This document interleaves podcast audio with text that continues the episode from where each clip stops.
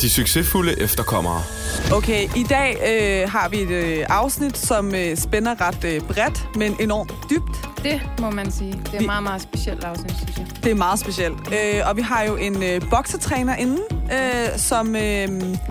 som snakker om alt mellem, fra feminisme til menstruation, til rettigheder og til at være en rigtig mand. Altså, sådan, det er meget... Og faktisk ligne noget, som han ikke er, men alligevel lidt er. Det er lidt spændende, faktisk. Vi kommer også til at snakke om diskrimination faktisk rigtig meget. Ja.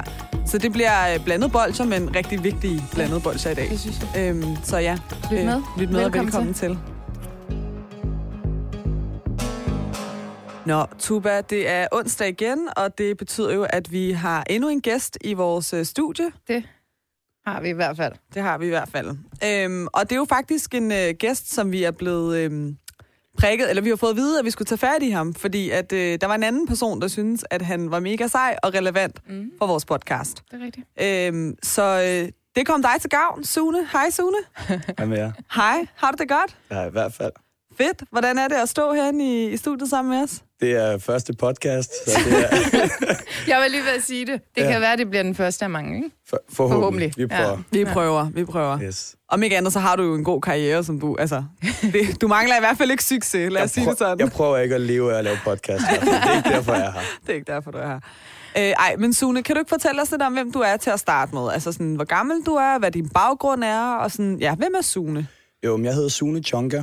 Og jeg er 29 år, og til daglig, der driver jeg et boksestudie, hovedsageligt for kvinder, i Nordvestkvarteret lige ved Nørrebro. Mm-hmm. Og det er gået ret godt på det seneste, og det er jeg selvfølgelig rigtig glad for. Ja. Og jeg hedder Sune, som er et 2.000 år gammelt vikingenavn. Ja. Kommer af oldnordisk og betyder søn. Okay. Men er du så... bliver ikke mere dansk end det. Jeg er halv viking. Min far hedder Arne. Ah, okay. Arne og Sune. Arne og Sune. Og så hedder min mor Arki Csonka og kommer fra Ungarn. Hendes forældre gør. Okay. Det var faktisk en af de ting, som jeg tænkte lidt på, da jeg blev inviteret herind. Det var, det hedder de succesfulde efterkommere, men jeg kan ikke lade være, så jeg googler, hvad er en efterkommer? Og så står jeg lidt sådan inde på Danmarks Statistik og kigger, jeg er jo faktisk hverken indvandrer eller efterkommer. Nej, det er du faktisk ikke. Det er faktisk ikke. Nej. Men hvornår kom din mor til Danmark? Jamen, min mor blev vist undfanget i en flygtningelejr i Schweiz, hvis ikke jeg husker galt. Okay. Men er født her. Okay. Så i 56 kom min bedste... Nej, de kommer til... Min mor er også født her. Din mor er født her? Ja, også. Men af ungarske flygtninge, som jo var før hele den tyrkiske, kurdiske strømning af fremarbejdere, der kom til. Det var rent faktisk fremarbejdere. Det var ikke skilsæt. Det var fremarbejdere, der kom for at arbejde. Så det var nogle af de første indvandrere, der kom til. Hun boede i Ishøj. I stor del af sin barndom. Ej, Vestegn. Ja. Yes. Ja. Men altså, efterkommer jo også sådan... det kan være mange ting. Det kan jo være mange ting. Ja. Altså, og jeg vil sige, vi har jo også... Altså, så er det sådan, at man så efterkommer af ikke-vestlige indvandrere. Ja. Altså, alle, som i bund og grund er fra et andet land, eller har forældre fra et andet land, er jo en form for efterkommer af et eller andet, ikke? Ja. Så kan det godt være, at din mor er født her... Men så er du bare tredje generation, altså sådan af en eller anden art, ikke? Lige præcis. Og grund til, fordi jeg har for eksempel... som sagt, min far hedder Arne. Og jeg hedder Sune. Og det er jo mega dansk, egentlig. Og jeg er jo også i store træk opdraget mega dansk. Ja. Men, som I to ved, så ligner jeg jo ikke en dansker. Det og hvis jeg kommer og sagde, så når jeg kommer, ender jeg smagt med, så vil det være sådan der. Jeg var sådan, okay, habibi, 100%. I vil tro det, fordi jeg selvfølgelig har sort hår og mørk skæg og høj fade, og det, du ved. Ja. Det er hvordan det er. Men du har blå øjne. Men blå øjne. Ja. Ja, jeg mødte for eksempel en i går, i fitness, som også bare sådan, hvor er du egentlig fra, bror? Og så kigger på mig og siger, jeg er sgu dansker. Så kigger han på mig og siger, du ligner godt nok en dansker. Så siger, alhamdulillah for det. Du har lidt det der exotic look. Jamen, der er et eller andet. Ja. Men er det ikke tit sådan, gætter folk ikke på, at du er fra Balkan? Jo, jeg får meget brattemøje, Balkan, dobra, den får jeg tit. Ja. Der er mange. Jeg har i mange år arbejdet med nogle med irakere. Ja, jeg skulle til at sige irakiske kurder. Ja, måske. Men der var for eksempel ejeren af firmaet, jeg arbejdede i. Han var præcis samme farver som jeg. Mørk hår, mørkagtig, men med helt lyse øjne. Ja. Og der troede folk også bare, jeg var hans søn, så det var også bare... Så når folk kommer sådan og spørger, og skal lede efter ham, chefen, så spørger de, when I book? Og jeg også bare sådan, jamen, du ved... Og så begyndte jeg sådan, så ved du hvad, jeg gider ikke stå og sige, det er faktisk ikke, min far hedder faktisk Arne, og han er et eller andet sted omkring Næstved lige nu, og så det er folk jo ligeglade med, ikke? Ja. Men føler du dig sådan dansk? Jeg plejer altid at sige, jeg er ikke ny dansker, jeg er den nye dansker, fordi... om 30-50 år, så kommer de fleste til at se ud ligesom mig, og til at have, og til at hedde Morten, og så være, du ved, halvafrikaner, eller hedde Sune, og være, ja, lige inden for Balkan, men i virkeligheden... Fordi vi bliver så blandet, tænker du? Vi bliver så mixed hele tiden. Ja. Man er meget, som man bliver behandlet, så jeg bliver jo heller ikke behandlet som en dansker, og det er jo ikke... Det Hvorfor gør du ikke det? Altså? Fordi jeg kommer i, og har, du ved... ser ud som jeg gør. Yeah. Så oplever du nogle gange den der sådan form for, altså jeg vil ikke lægge ord i munden på dig, men sådan, måske den der lidt sådan diskriminerende adfærd, der kan være fra samfundet af, når man er mørkhåret. Absolut. Okay. Absolut. Ja, ligesom altså når jeg kører BMW, så lykkerne, de kan der kører samfundsborger nummer 1 der, de tænker jo, hvor har du været? Yeah. Altså det sidste gang jeg blev stoppet, der var det var lige under Bispebuen faktisk, hvor jeg kommer kørende. Og så ved jeg det, og jeg har været på kaffehuset og hentet en kop kaffe, og jeg har lige fået en frisk fade. Og jeg skulle over og træne en firmaaftale, jeg havde med et inkassoselskab. Og det bliver simpelthen ikke bare mere, du ved, agtigt. Så stopper de mig, og så, for jeg kommer kørende derfra, Nørrebroparken. Så stopper de mig. Hvor har du været henne? Så siger jeg, peger på en kaffekop, jeg skulle lige hente mig en kop kaffe, du. Og så har jeg været over for en frisk fade, og det er jo bare skønt, at du skal på arbejde. Sådan der, hvad så? Agtigt, ikke? Ja, okay, så var du lige smut forbi Nørrebroparken på vejen. Så sådan, nej, hvad skulle jeg der? Sådan der, du ved vist godt, hvad vi snakker om. Og så bare sådan, nej, hvad snakker jeg om? Agtigt. Og så skulle man ligesom, så blev man bare... Og det kan jeg jo godt forstå, fordi hvis du kører, kommer kørende der, ser ud som jeg gør. Jeg kan godt forstå dem, de her stakkels jyske unge mænd, som er i politiuniformer, men det er jo ikke mig. Og når jeg viser mig, jeg har prøvet. Jamen jeg skulle sige, hvad så når du viser dit kørekort, og der står Sune, ændrer der så adfærd? Jeg har prøvet en anden gang at blive stoppet, hvor jeg sagde, hvad hedder du? Jeg hedder Sune. Ja. Jeg hedder Ali, sagde ham den danske. Jeg sværger, jeg var også, hvorfor optog jeg ikke det der? jeg kigger på det, det gør jeg, du ved. Ja, det går med dig. Jeg viser et kørekort, så skal jeg ud, så tog han kørekortet, så vender han sig lige om sådan der med sin kollega, og står og kigger, han hedder Sune. Og det er sådan, okay. Ja. Det er griner, fordi jeg kan godt laugh it off, men rigtig mange i mit sted kommer også til at gennemgå nogle identitetskriser, og de kommer også til at stå lidt og sige sådan, jamen okay, jeg hedder Sune, men folk, de ser mig jo ikke som en Sune. Nej. Jeg var på Nørrebrogade, så stod jeg og så Rasmus Paludan, der marcherede igennem. Ja.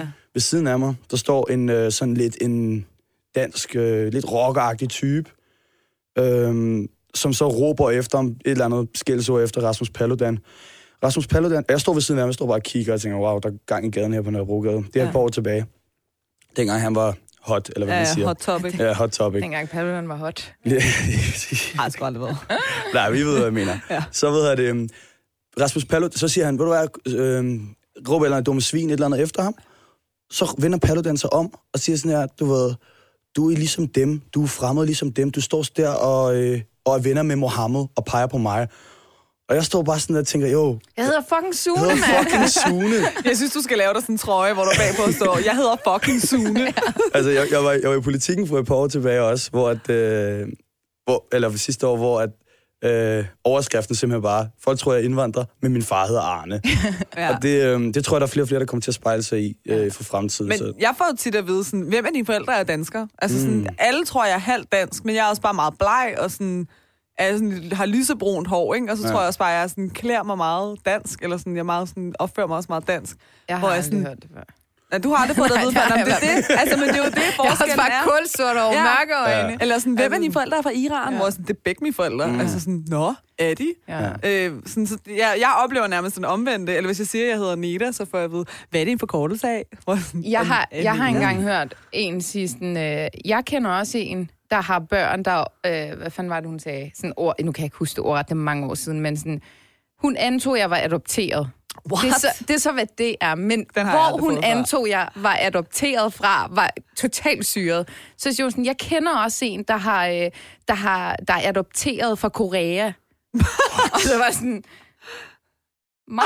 Altså, hvad snakker du om? Så det er sådan, nå, okay, ja, hvis du endelig skulle være adopteret fra et eller andet, så ville jeg sige sådan noget sydamerikansk. Eller du vil nok ikke til en Korea. Nej, du har sådan... Nej. Jeg er ikke asiatisk nok til det. Nej, du ser ikke så asiatisk. Du har meget sort hår, men det er måske det eneste, sådan, der vil... Ja, nå, okay. Må jeg så ikke spørge tilbage? Jo. Så når folk tror, du er halv dansker, ligesom at de måske kigger på mig og tror, at jeg er mere indvandrer, end jeg i virkeligheden er, måske. Hvordan oplever du så, at de her... Kommer den der så til dig til gode, hvis man skal sige det sådan? Jamen, vi har faktisk talt om det i et af vores allerførste afsnit, vi lavede. Det her med, at jeg voksede op med en fraskilt mor, eller fraskilte forældre, og min mor har haft danske kærester op igennem min opvækst. Og når jeg siger det til folk, sådan, nå, min mor har en dansk kæreste, så er jeg lige pludselig sådan rigtig accepteret, ikke? Nå, du er sådan en slags indvandrer, eller sådan, ikke? Ja. Så får man den der forlomme i livet for etniske danskere, og det provokerer mig rigtig meget, for jeg er sådan, hvad rager det nogen? Ja. Hvad mine forældre laver, eller hvad Tubas forældre laver, eller hvad dine forældre laver for den sags skyld, det har intet med mig og min livsudfoldelse at gøre. Altså sådan, det skal ikke definere, hvor sådan dansk jeg er i dine øjne. Vi er alle sammen lige danske, altså sådan uagtet noget som helst, ikke? Så jeg bliver faktisk mere provokeret af den der sådan forlomme over det. Eller, sådan, eller at jeg også bare ser... Sådan, det har du ikke bedt om. Nej, og sådan, min mor er jo meget lys og har grønne øjne og sådan noget. Ikke? Så sådan, hun ligner jo også en... Altså, hun kunne godt ligne en herfra, ikke? Så sådan, jeg tror også, derfor jeg ser lidt mere nordisk ud, end sådan, måske... Jeg ved det ikke. Men jeg bliver provokeret af den, fordi jeg har rigtig mange veninder og venner af en etnisk baggrund, og jeg synes, det er sådan, så unfair. Så det... Men jo, jeg oplever den, 100%. Ja. Det gør jeg. Ej, det er fedt at have sådan en, der interviewer tilbage. Jeg elsker det. Jeg kan ikke lade være. Det er fedt. Du skal bare blive ved. 100. Jeg har lige et sidste spørgsmål til, så vi lige finder ud af, hvem du er. Hvor er du vokset op henne? Jamen, jeg har været hovedsageligt Hvidovre og Valby. Egentlig mest en dels. Men så har jeg også, siden jeg var 16, kommet rigtig meget på Nørrebro, og har også boet der i 6-7 år efterhånden. Men Amager har også været. Så det er ikke fordi, jeg er ikke sådan et ghetto barn, hvis man må sige det. Nej, det må du gerne sige. Ja, jeg er ikke, det er jeg ikke. Og det er ikke, fordi jeg har sådan, du ved, folk spørger sådan, hvor på Amager? Holmbladsgade. Kan du fra Holmbladsgade? Nej. Jeg købte, da jeg var 23, fordi du ved, der gik det godt, der købte jeg en kæmpe andelslejlighed på Holmbladsgade, ved siden af Holmbladsgade, som I tror, det er. Så det er sådan, så det er ikke, fordi jeg har, ved at så jeg er ikke fra noget hud på den måde. Det er ligesom, når jeg siger, at jeg er fra Tostrup, så spørger folk, er du fra Tostrupgård? Ja, Tostrupgård. Og jeg er sådan, nej, jeg har vokset op i Rækkehus. Ja, det er det. Okay. Ja, præcis. Same. Okay, fedt. Nå, men det siger også bare lidt om en person. Sådan, ja, klart. Ja. Men det skal også siges til den historie, at som sagt, man er, som man bliver behandlet. Og jeg kan huske, jeg gik i folkeskole i Hvidovre, hvor jeg tror, fra 0. til 3., hvor jeg tror, jeg var en af de eneste mørkhårede mennesker i hele det område. Og det kunne man godt mærke. Og det var sådan en, altså, der blev jeg jo allerede der stigmatiseret som... du ved, blev kaldt alle mulige grimme, racistiske ting. Okay. Hvor jeg var sådan, bro, jeg hedder Sune-agtig. Og du ved, jeg har to brødre. Jeg hedder fucking Sune. Jeg hedder fucking Sune. Min far hedder Arne, du ved, ikke? Skriv lige en bog en dag, der bare hedder, jeg hedder fucking Sune. Altså, og min far hedder Arne. Du skal manifestere det der. Sådan helt vildt. Det bør jeg. Så du har oplevet de der sådan, racistiske kommentarer af dine klassekammerater gennem din skole? Ja, når det var sådan, så til det også... Hvem føler man sig så hjemme hos os? Vil du fortælle os, hvad de sagde til dig? Jamen, de kaldte mig perkersvin, og de sorte svin, og jeg kan huske. Og så skiftede jeg skole, og der fortsatte det, fordi der var også en masse danskere, og det var skønt, til en skole i Valby. Og så kan jeg huske, og det er en ting, der bare har brændt på sjælen siden, men der var en i min klasse, og jeg tror, jeg har gået i 4. eller 5., som sagde, jeg kan også huske, hvad hun hedder, men jeg skal spare hende for det. Dit sorte svin, sagde hun. Jeg er jo ikke sort, men sortøst i det lokale, var jeg godt nok agtig, ikke? Og så sagde jeg, og så tænkte jeg, hvor du var, lad mig være en god, lovlydig, dansk, sugende borger, og så går direkte og stik. Så det gjorde jeg, og det jeg fik tilbage fra klasselæreren, det var, Sune, du er ikke afrikaner. Og så bare sådan, nej, men jeg har lige været ude for en racistisk hændelse alligevel. Og for den, og jeg kan huske tydeligt, at det jeg ligesom fik ud af, det som min lærer sagde til mig på det tidspunkt, det var, alt hvad du ligesom oplever og går videre med, du har ikke ret til at få hjælp der. Så der stoppede min... Det ser man jo til sig selv, underbevidst hjernen, ikke? Ja, så siden der har jeg været sådan, jeg mistede meget for autoriteter den dag, mærkeligt nok. Ja, det forstår jeg fandme godt. Puha. Crazy. Okay, altså jeg kan også fortælle dig, vi har også oplevet ting og sager, sådan, det har vi også talt om før, ikke? Altså sådan, så du er ikke alene, og sådan stort set alle dem, vi taler med i vores podcast, har oplevet en eller anden form for sådan diskrimination, især op igennem deres skolegang i folkeskole og sådan noget, ikke? Det er sgu ret skræmmende egentlig. Mm. Men altså, der er jo nogle andre ting ved dig, Sune, vi også skal tale om. Bare et sidste spørgsmål i forhold til det her med, hvor man egentlig finder hjem. Hvor har du hjemme nu? Altså, sådan, hvor trives du? Jeg trives lige præcis, hvor bunden af mine fødder træder. Og det er det, som jeg synes er fantastisk. Nu er jeg 29, så nu er jeg ikke helt ung spiller længere, eller hvad man siger. Så jeg har også... Så når folk spørger, hvor er du fra? Jeg er dansker. Jeg har faktisk en rigtig god historie med præcis Armani, som var herinde i sidste uge. Ja. Fordi vi sad... det var første gang, jeg mødte ham. Jeg ved ikke, om jeg kan huske det, men det er nogle år tilbage. Vi sad til en ramadanmiddag. Og så var de var en masse af den slags, sjove mennesker. Lad os kalde dem det, som er influencer, som er whatever. De komikere har det sjovt. Og det er meget sådan en, jargon bliver meget sådan, du siger noget, punchline, alle griner. Du siger noget, og det er jo ikke, hvad jeg kom. Altså sådan, jeg er jo bare agtig, ikke? Mm. Men så kan jeg se, fordi så sad jeg der, jeg var sådan lidt ude for selskabet, sådan, jeg var taget med en af mine venner derind. Så det var ikke, fordi jeg kendte nogen af dem. Jeg var bare sådan... Du joinede bare. Jeg joinede bare, jeg var der bare. Ja. Du ved, ikke? Ja. Ude i et af de der store selskabs, der hvor der blev holdt bryllup og ballerup. Sådan der kunne ligge lige heroppe på den anden side. Præcis. Lige præcis. Der ligger et par stykker herude. Hvad hedder den på Tempovej? Inji. Eller nu hedder den... Crystal Garden. Et eller andet. Ja, en af dem. Anyway. Ja. Men så kan jeg huske, at så ved jeg det, fordi på det tidspunkt var jeg vegetar. Så først, og det er så en anden historie. Det behøver vi ikke snakke mere om. Det var lige et par år, hvor jeg strayed away fra... Ja. Så var der en, der lavede sjov med, at jeg var vegetar, og han lavede nogle mega griner. Han sagde, at jeg har faktisk en vegetarisk ret, som jeg tror, du vil synes rigtig godt om. Det er en vegetarisk ret, der er både fri for dyremisbrug, den er, totalt sund, og du ved, den klirer din hud op, og alle mulige gode ting, og så var en isterning op, værsgo. Det var grineren. Fair nok, og sådan noget, ikke? Men så kunne jeg se, okay, der var en, der stak lidt til mig, og så den næste kiggede sådan, okay, så er Marnie, han siger til mig, hvor er du egentlig fra? Og så kan jeg huske, at jeg sagde, ved du hvad? Jeg lænede mig frem, og så sagde jeg mega ubehageligt højt, for vi sad alligevel rundt om bordet, jeg er dansker. Og så kiggede, så var der sådan lidt sådan, nå, ja, okay. Og så var, sådan, så var det diffuset ligesom. Yeah, og faktisk så, jeg har gået lidt, og jeg har sagt det før, og sådan, at jeg er dansker, cause I am. Yeah. Men jeg bliver aldrig nogensinde som Rasmus og Morten, og hvad de hedder.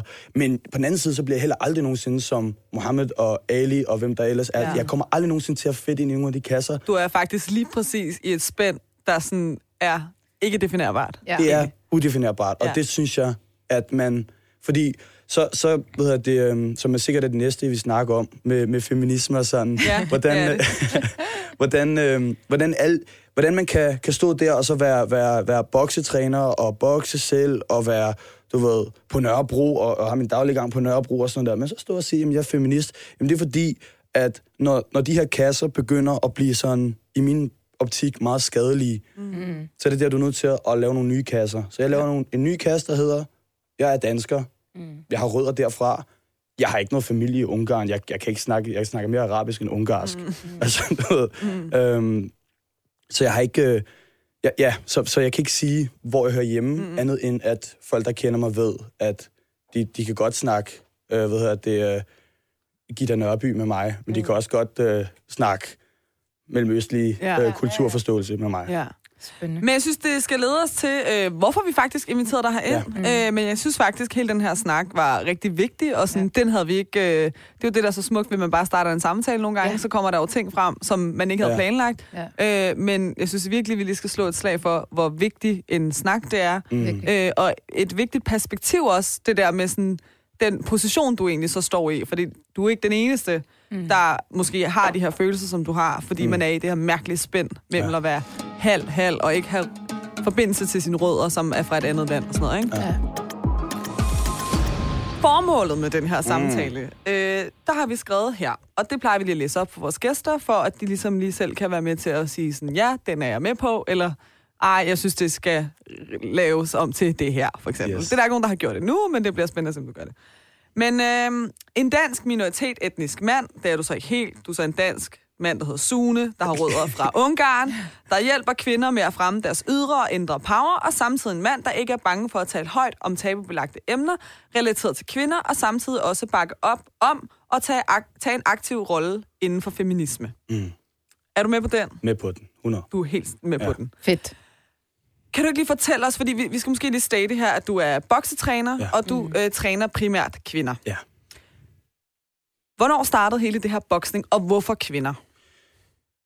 Jeg har bokset, siden jeg var start 20'erne, 21, tror jeg. Der samlede jeg det op igen. Jeg havde leget lidt med det, da jeg var 10-11 år, og så samlede jeg det op igen, da jeg var 21. Og boksede nogle kampe, og stoppede igen, og så var det sådan... Og så boksede jeg bare lidt på hobbyplan med... Jeg havde nogle masse venner, der var bokset, og så boksede med dem, og sådan... Så det hele tiden sådan ligget der lidt. Og så under den første lockdown, så var der nogen, der tiggede, eller der var mange, der tiggede og bad, please, fordi så kan du ikke køre nogle boksehold for os. Og jeg er sådan, nej, du ved det, nej, ikke rigtigt. Men så til sidst, så var jeg sådan, hvor du være, fuck it, det gør jeg. Og så startede jeg bare med at træne kun mænd, faktisk. Okay, så det startede med mænd? Det startede kun med mænd. Og det var meget low-key. Fordi mange af de mænd, det var... lad os bare sige, at når der blev taget holdbilleder efter, så dækkede de ansigtet. Lad os sige sådan der. Hvorfor? Lad os bare sige det. Okay, det forstår jeg ikke.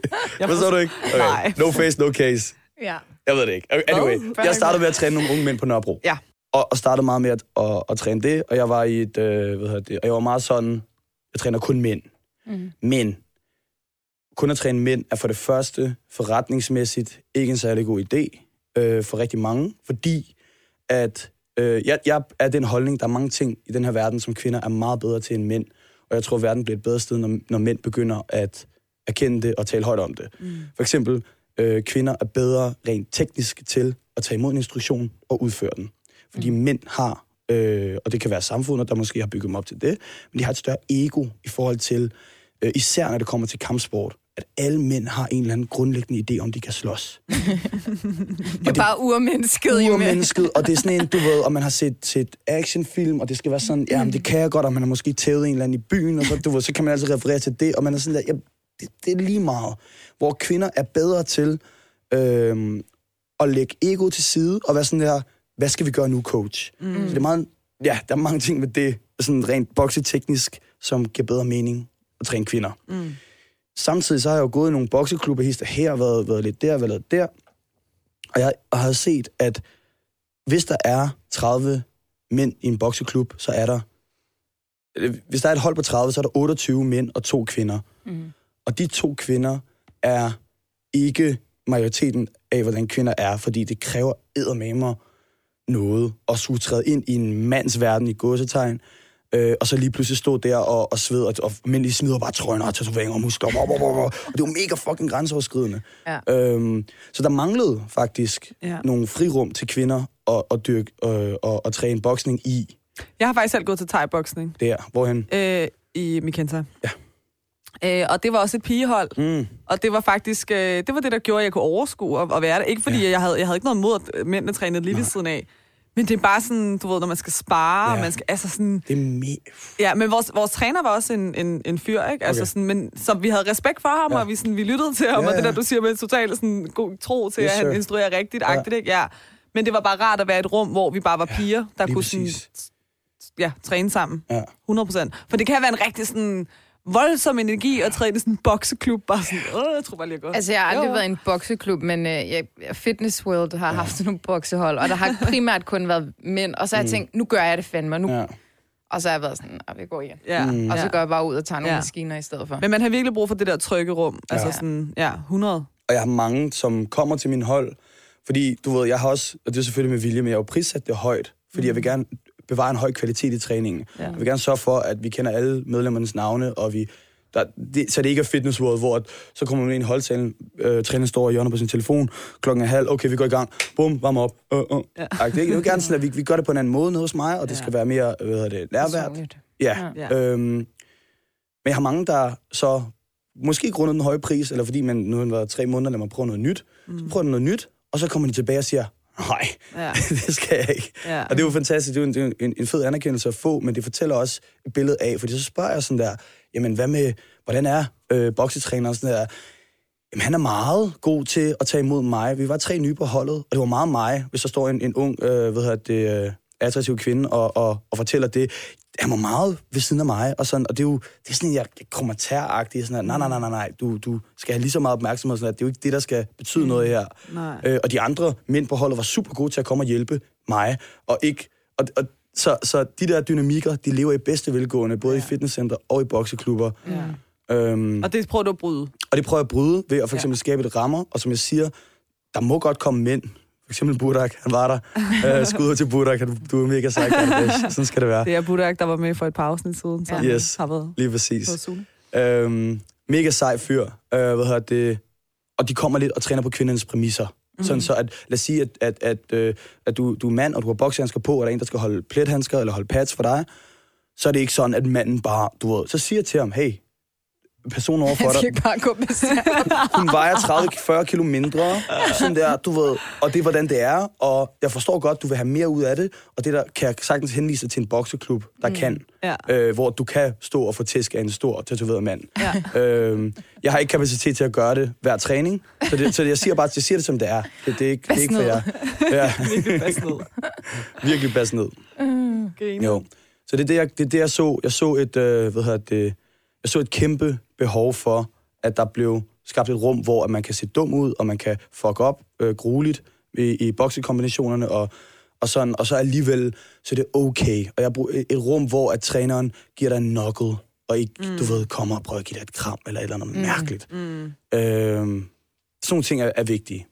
Det forstår jeg godt. Ja, altså jeg vil sige, det er stadig den dag, jeg møder tit mine gamle boksetræner, sådan alle mulige random steder. Altså vi har, altså seriøst ikke, han er den, jeg møder, aller oftest random, og vi har seriøst været sådan, det er fucking godt, at vi ikke er ekskærester, for eksempel, fordi fuck, det ville være irriterende at møde sin ekskæreste så tit.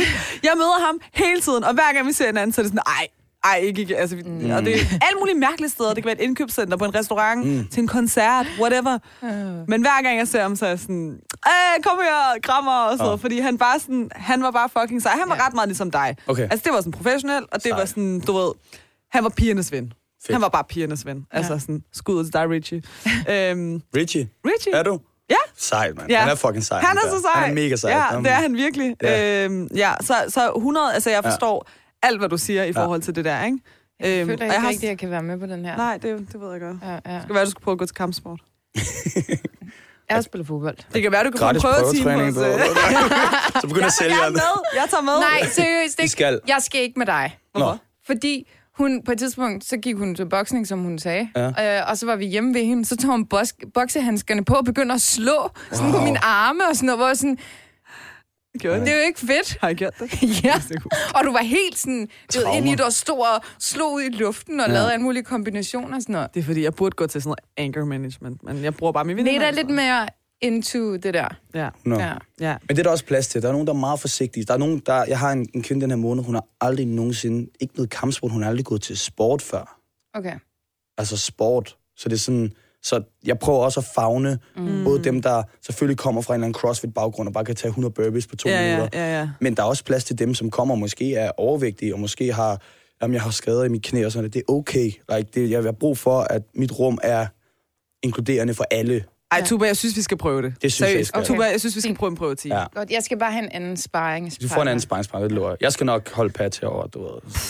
Så får hun holde parat. Hun kan gøre det med dig. Så kan I slå til hinanden. 100%. De succesfulde efterkommere.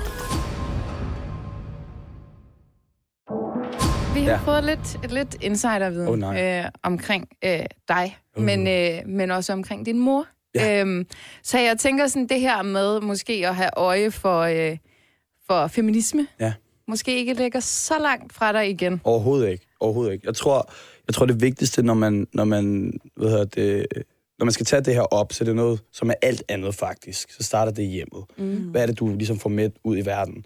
Og min mor har været sindssygt god til at italesætte de uligheder og de uretfærdigheder, der er, når det kommer til mænd og kvinder i vores store hvide verden. Mm.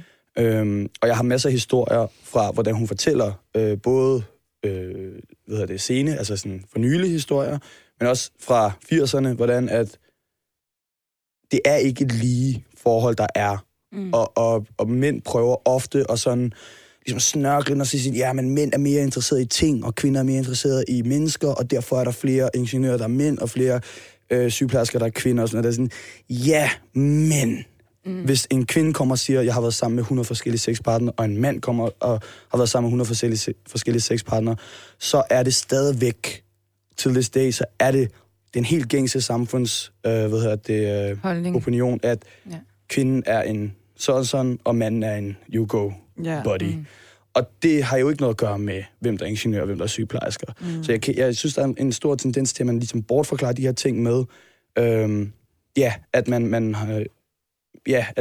de her nye mænd, sådan nogle Andrew Tate, Jordan B. Peterson-agtige typer, kan godt lide at snakke om, hvorfor det er, som det er, og det er ikke så slemt, og der er flere mænd, der begår selvmord og sådan der. Men det ændrer jo ikke ved problemet. Det er jo ligesom Black Lives Matter. All Lives Matter. Nej.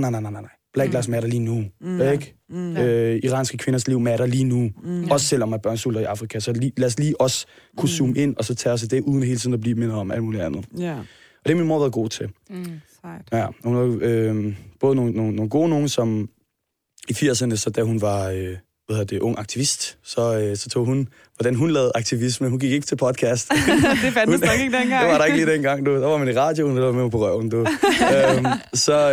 Så min mor, hun tog i Superbrusen, eller Brusen hedder det dengang, Dagligbrusen, og ind i byen, og så røvede hun den for menstruationsbind ved højlysdag, røveri. Nej. Skimask på, ropper direkte. Okay. Boom. Og så gik hun ud og delte menstruationsbind ud på Storkespringvandet. Og jeg blev helt inspireret til at gøre det sådan noget, ikke? Det er jo fucking sejt, ikke? Og det har hun gjort, men hun har også været god. Jeg har også hørt en historie, jeg kan få mig detaljer med fra nylig, hvor hun på arbejdsmarkedet, bare sådan der, du ved, ligesom, lad os sige, der er en, der er en enkelt rolle, eller en enkelt titel, en enkelt job, forfremmelse, som der er 10 mennesker, der gerne vil. Det, som mændene gør, det er, at de først ligesom skubber kvinden ud, og ligesom starter nogle rygter om hende, og så får hun der ud af billedet. Fordi så føler mændene, så er det en fair kamp-agtig. Så der er selvom de 10 mennesker konkurrerer med hinanden, så ser mændene det ikke rigtigt som... De vil hellere slås med hinanden. Ja, fordi så er det lidt sådan der... Så tager vi en øl bagefter og sådan noget. Men hvis de taber til en kvinde, så er det sådan der, du ved, ikke? Og de der ting, dem synes jeg... det sætter sig i hvert fald. Det præger. Spændende. Men i forhold til det her med menstruationsbind, så har du jo også selv... lavet nogle aktiviteter omkring. Pats for Pats. Jeg har lavet Pats for Pats. Jeg har lavet 5 gange nu, faktisk. Og hvad går det ud på? Pats for Pats er meget, meget, meget kort fortalt. Det er et velgørenhedsarrangement, som jeg har holdt 5 gange.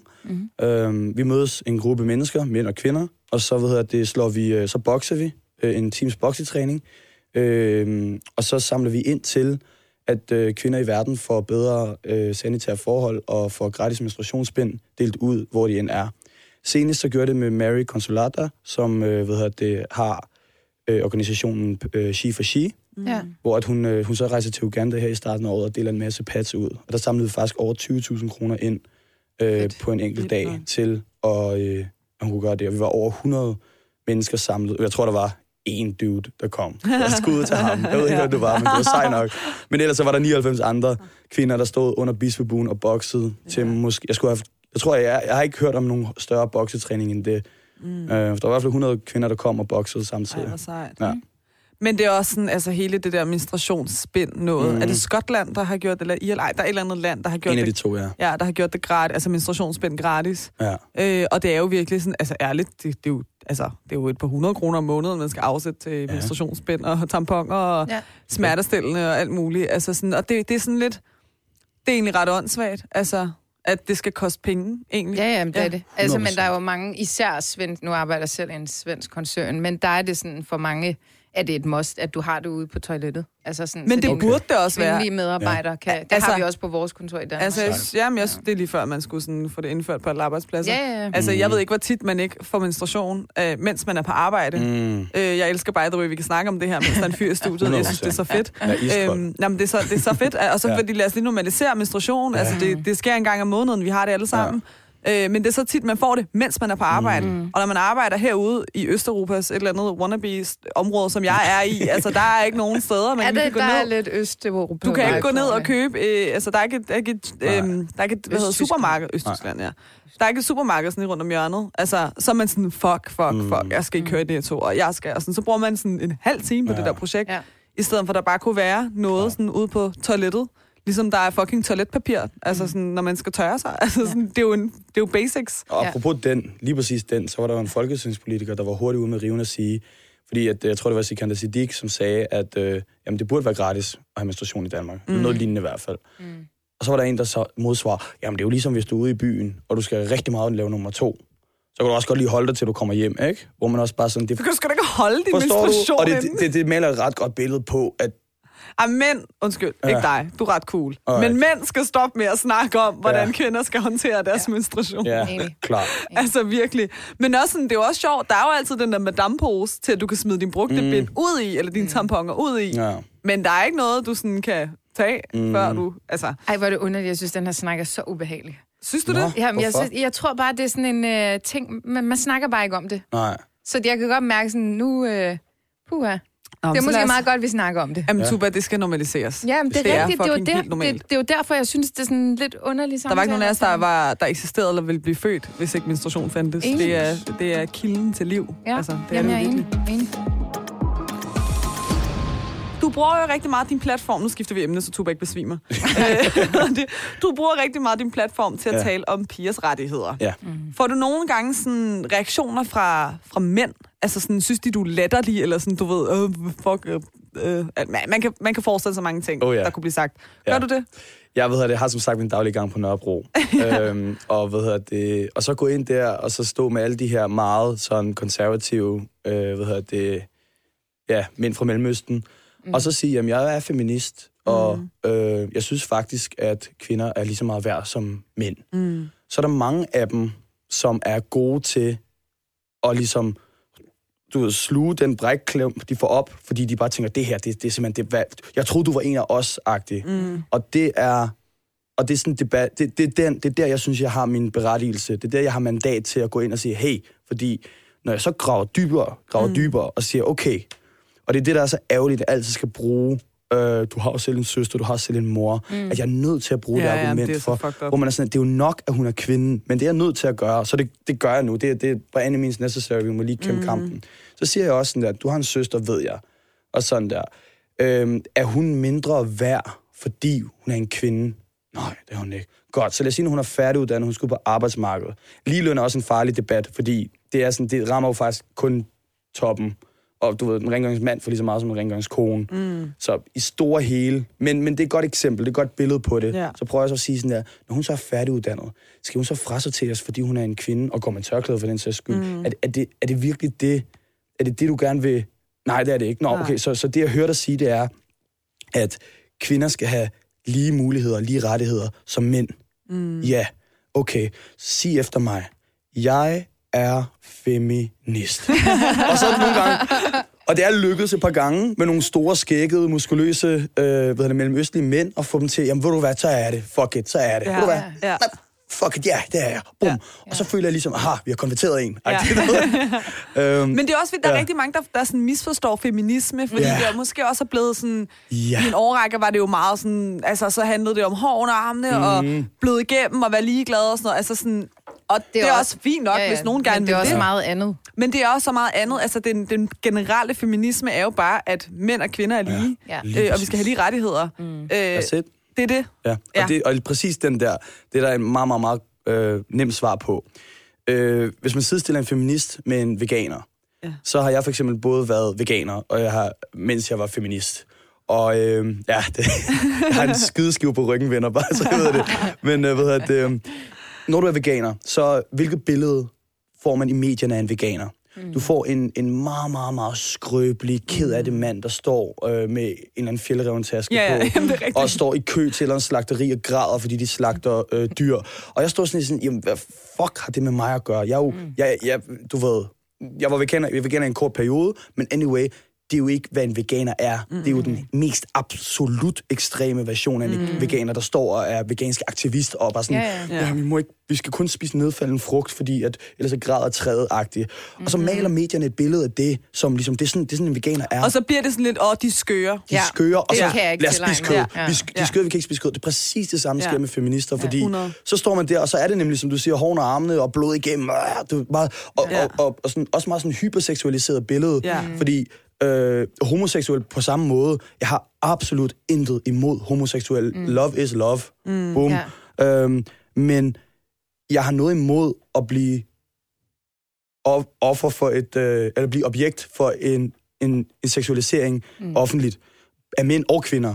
Så hvis en mand kommer om og sådan, you fine, eller et eller andet, du ved, det er mega fucking ubehageligt, lad være med det. Hvis en kvinde kommer op og gør det, det er stadig mega fucking ubehageligt, lad være med det. Men i mange homoseksuelle miljøer er det faktisk, det er et meget seksuelt, hyperseksuelt miljø, så det sker bare oftere. Så derfor så får man, så er der mange mænd, men der samtidig siger, er der også rigtig mange homoseksuelle, der ikke gør det der. Hvor man har en fed samtale med homoseksuel mand, og bagefter sådan, så finder man ud af, at han er homoseksuel, og så er det sådan noget luksus. Ej, du lever slet ikke op til den fordom, jeg havde omkring...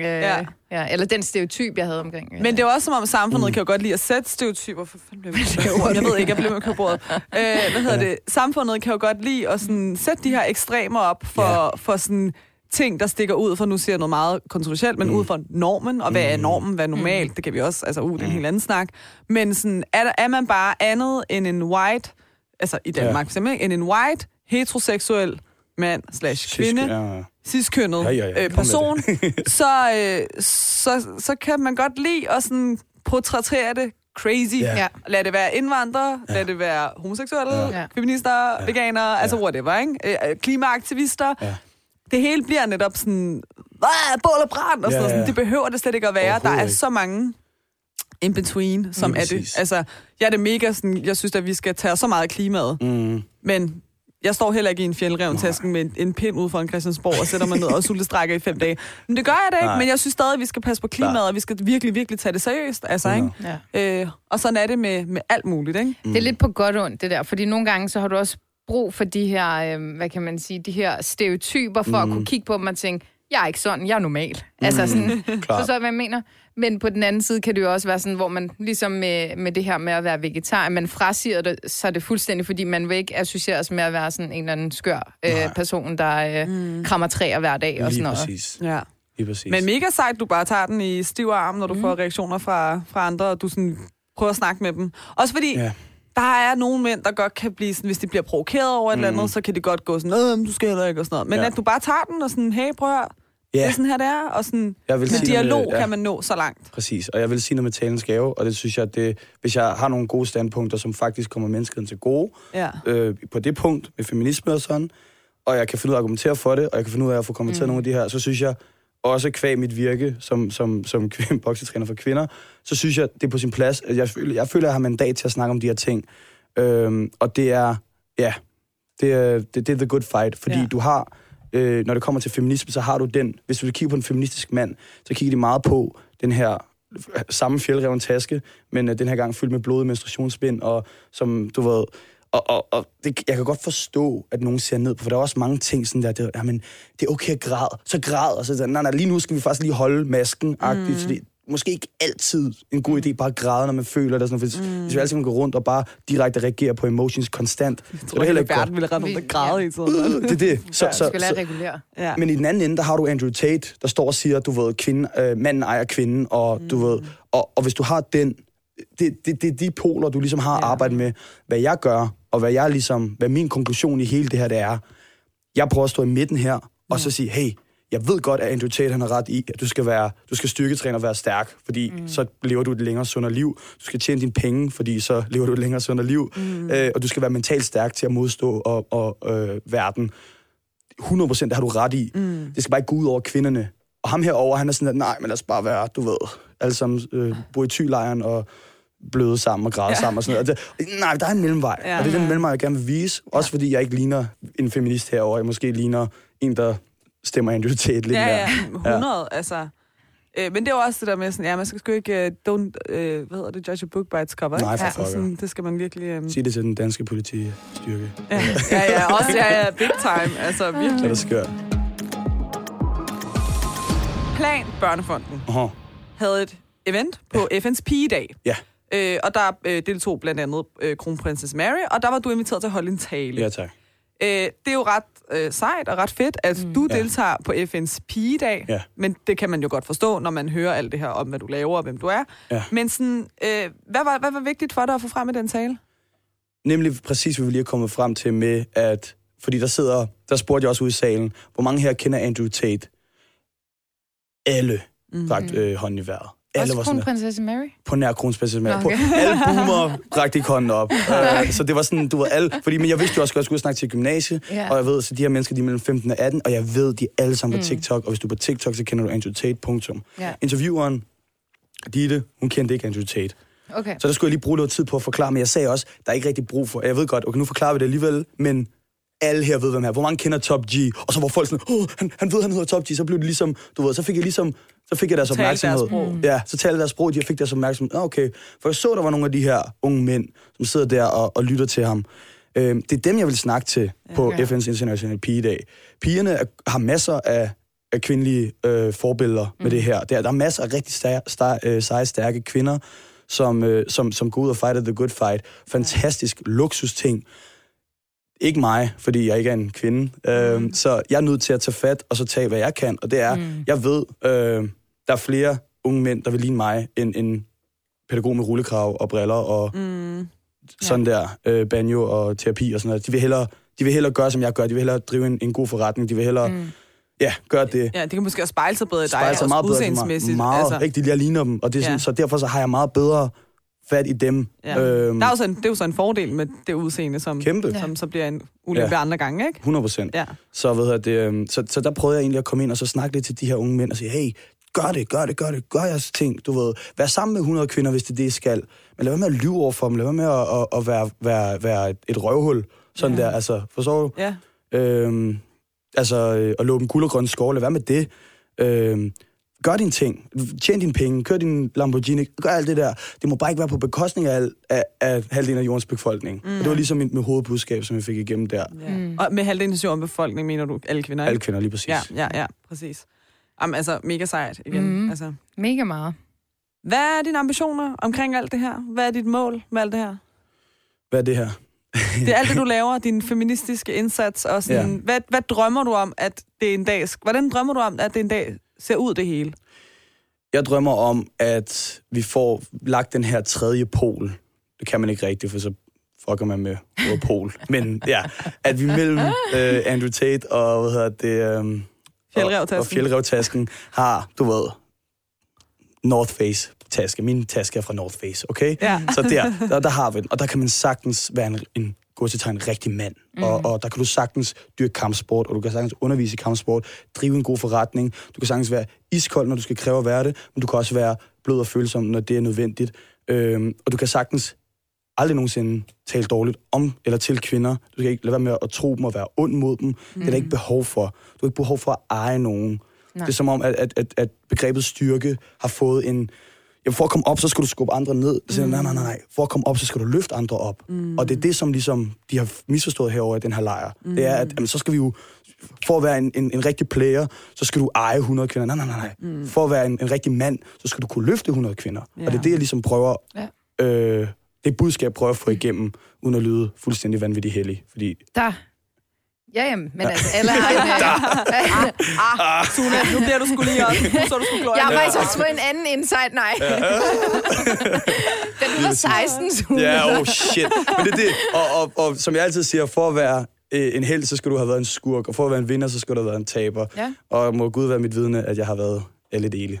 Ja. Det har vi alle sammen. Altså, jo. Det har alle mennesker. Klart, altså, klart. Jeg vil også gerne lige slå et slag for, at sådan, du ved... Jo, jeg har altid været ramt. Du har været sindssygt god fra starten. Ej, ja, altså. Nej. Boring good herovre. Altså. Ja. Så siger vi det. Men okay, jeg vil gerne slå et slag for, at vi alle sammen har... Man kan lyde så klog og så velovervejet og så livserfaren og sådan, når man står her bag en mikrofon og har en masse kloge ting at sige...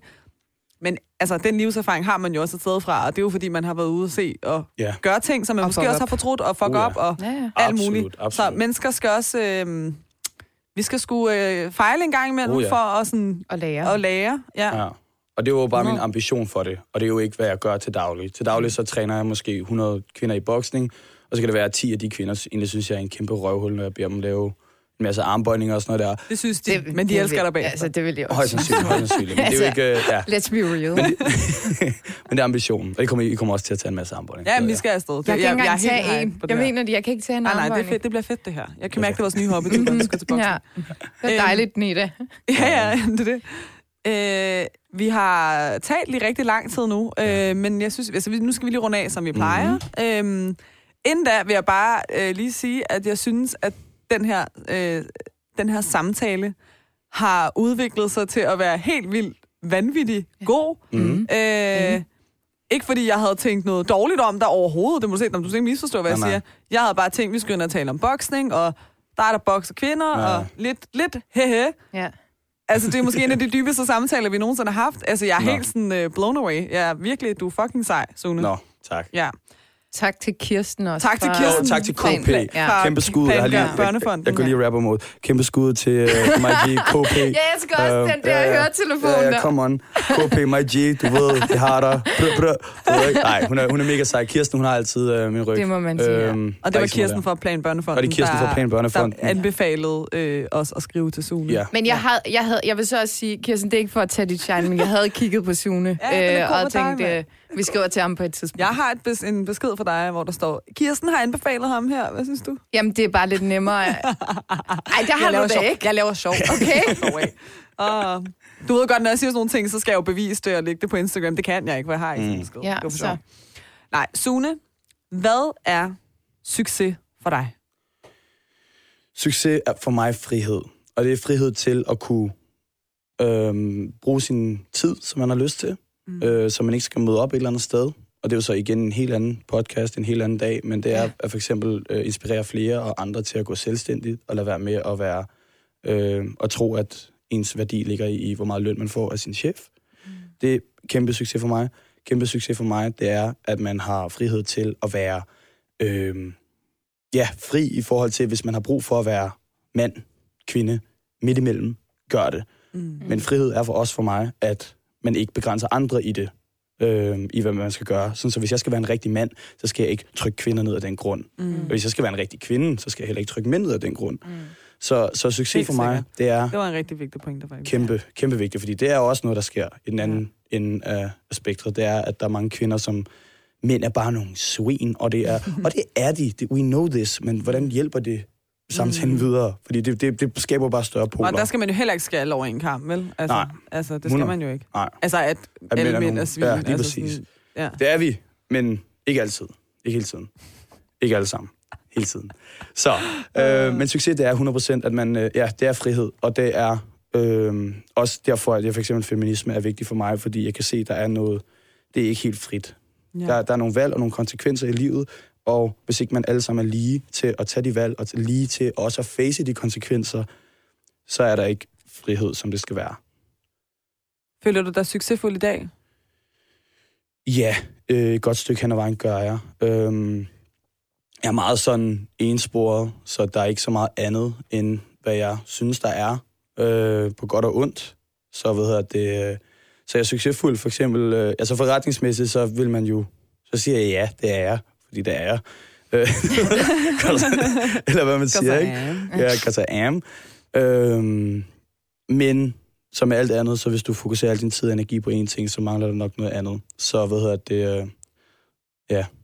så jeg vil sige det store hele, ja, men jeg håber at blive mere balanceret med tiden, som jeg bliver klogere. Det er også fedt at bevare begge ben på jorden. Oh, ja. Men lad du mærke til, at Sune har ikke så meget imposter-syndrom? Det må være noget opvækstmæssigt. Ja. Han var god til at anerkende sig selv. Ja. Det er rigtig vigtigt. Yeah. Der er mange af vores minoritetsetniske gæster, som ikke kan finde ud af det der. Altså, vi talte med en kæmpe kunstner, som... Altså, han kunne bare ikke anerkende, at han var en succes. Hele verden vidste, han var en fucking succes. Ja. Altså. Jeg har det sådan her, hvis ikke jeg kan synes det, hvordan fuck skal jeg overbevise nogle andre om, at de synes det? Ja. Det handler over det der om at elske sig selv, før andre kan elske en-agtigt, ikke? Agtigt. Sune, igen, tusind tak for en vanvittig snak om alt fra boksning til at ligne en indvandrer uden at være det, til illustration, til alt muligt. Feminisme. Ja. Sindssygt vigtig snak, og tusind tak for din tid, at du gad at komme herind. Det er mig, der takker. Tak. Og så ses vi i boksecenteret, ikke? Oh ja. Kom ready.